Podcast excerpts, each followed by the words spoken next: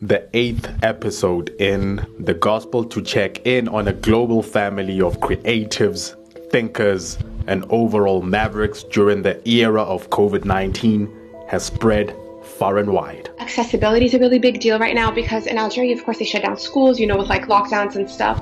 But it's kind of like pushed back the country by so many decades. Checking in has held the belief that a shared humanity is source for stories far more gripping than the escalating numbers of infections and mortalities. In our case, the crusade has been to highlight existential concerns and how that intersects with the already cliched phrase, the new normal. Most of the people also they don't have work anymore because for all the freelancer, all the uh, independent workers, they don't have uh, work anymore. So it will be, I think, a, a complicated uh, situation after the crisis.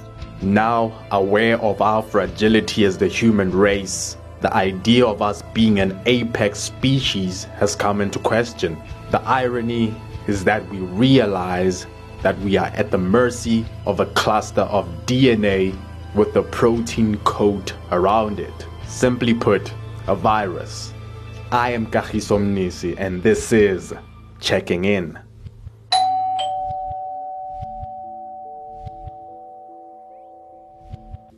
On this episode of Checking In, we look at what it means to organize, to be responsive using strategy and tactics in dealing with COVID 19 somewhere between putting up a framework in place, whether at the level of healthcare or government, there exists the story behind that process. A character well placed in threshing out that story can be none other than analyst and think tanker Maodo Jallow, a son of Gambia by birth and now resident of Accra, Ghana, Jallow typifies what resourcefulness can yield. Involved in an array of pursuits, Maodo is sure on a crusade of rebuilding the Gambia. His New Nation venture serves as a function of doing precisely that. And yes, there's a backstory to it all.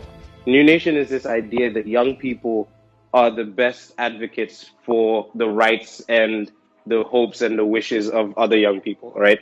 So it's this idea that we need to occupy spaces that will allow us to impact youth development you know, as young people in, in the Gambia. So I basically came up with this idea that um, I'd get together a group of young, passionate, but smart um, young Gambians who can come together and, and, you know, make change. So that evolved into what New Nation is now, which is an, an organization that really works on three main areas, I would say. So one is education. So we're very big on uh, working in career development, especially in the areas of STEM, so science, technology, engineering, math.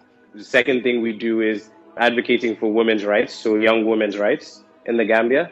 And the third thing is general sort of uh, charity work and, and, and helping with the biggest uh, issue of the day. Uh, recently, in terms of the international scene, it was mainly because of the fact that, you know, Gambia uh, was going through this transition from autocracy to democracy, right? Um, and we moved away from a leader who was in power for 22 years. Um, and, and a lot of people were shocked by it because you don't, there are not many examples in the history of the world where um, a, an autocratic leader that had been in power for more than 20 years, you know, was removed through a democratic process, right? So it, it intrigued and, and really surprised a lot of people. And and it, it gave us quite you know it was it was good publicity. And and it was great. I, I was really proud to say you know i'm from the gambia and this is what happened in in our country which is unprecedented you know uh, truthfully speaking so i think that's what put us on the map and then since then it's just been this intrigue of finding out sort of what's going on since um, that transition happened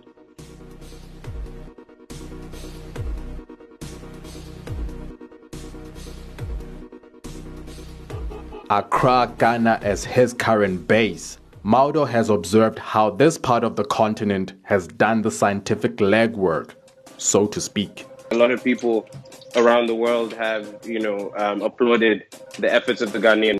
Um, and actually, in Africa, we're second as uh, the country that has done the most tests. You know, and, and that's a critical part of dealing with COVID 19. I mean, you need to know who has it And then the implications of knowing who has it are huge because then you can plan, you know, you can do things like case management. Um, you can plan around um, contact tracing, among other things. So really the fact that, you know, we managed to organize ourselves and, and procure that many test kits and, and actually do these tests and, and record them in a meaningful way has really, you know, um, put us in a good position to be able to deal with this. And now, you know, for a lot of people, they were nervous because the cases were going up and we weren't seeing a lot of recoveries. But, you know, as of right now, the latest figures are that recoveries are over 2,300. And as you know, the recovery is always lag behind. So, you know, we're, we're still seeing a huge number of people being asymptomatic, right? And, and not needing to be hospitalized. So that's a good sign, you know, because it means that they're likely to recover and not, you know, unfortunately uh, die from, from the disease. With the grand strategy, there is the how to's or tactics to pull it off. Add to that an army with differentiated skill sets. And it's not just with Ghana, I think around the world, we've seen places like New Zealand, places like Mauritius, you know, uh, places like Taiwan. What all of these places have in common is that they have been decisive in their actions. Number two, the leadership has been able, so smart, thoughtful leadership with empathy. So that's number two. Uh, and then number three, I would point to sort of taking the bull by the horns in a way and, and, and having an effective state apparatus to get things done. So it's one thing having good leadership. It's another thing having, you know, um, taking decisive action. But if you put out the orders and, and your team or your uh, foot soldiers, if you will, can't carry out the order, then then you're in trouble. So it's a combination of all these different things.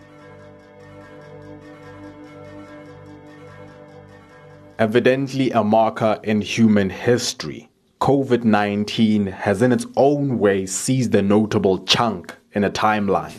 Life is now seen in before and after terms. And in our case, life pre COVID and life during COVID. Pre COVID, I was working as an analyst in the project, uh, the Tony Blair Institute, actually, um, this, which is why I moved to Ghana. Uh, mostly working with the Ministry of Trade and Industry on just that trade and industry. So looking at trade analysis, you know, using data to, to create insights that the ministry can use and then also looking to in, encourage and, and support the industrialization agenda. So trying to get um, companies to set up shop in Ghana, both domestic investors and international um, investors. So, so that's what my job was initially. So then COVID hit, and um, initially it was sort of work from home. Let's see what we can do. You know, it's going to be difficult to do the investment side of things because not many people are looking to invest at a time like this but let's let's see what we can do.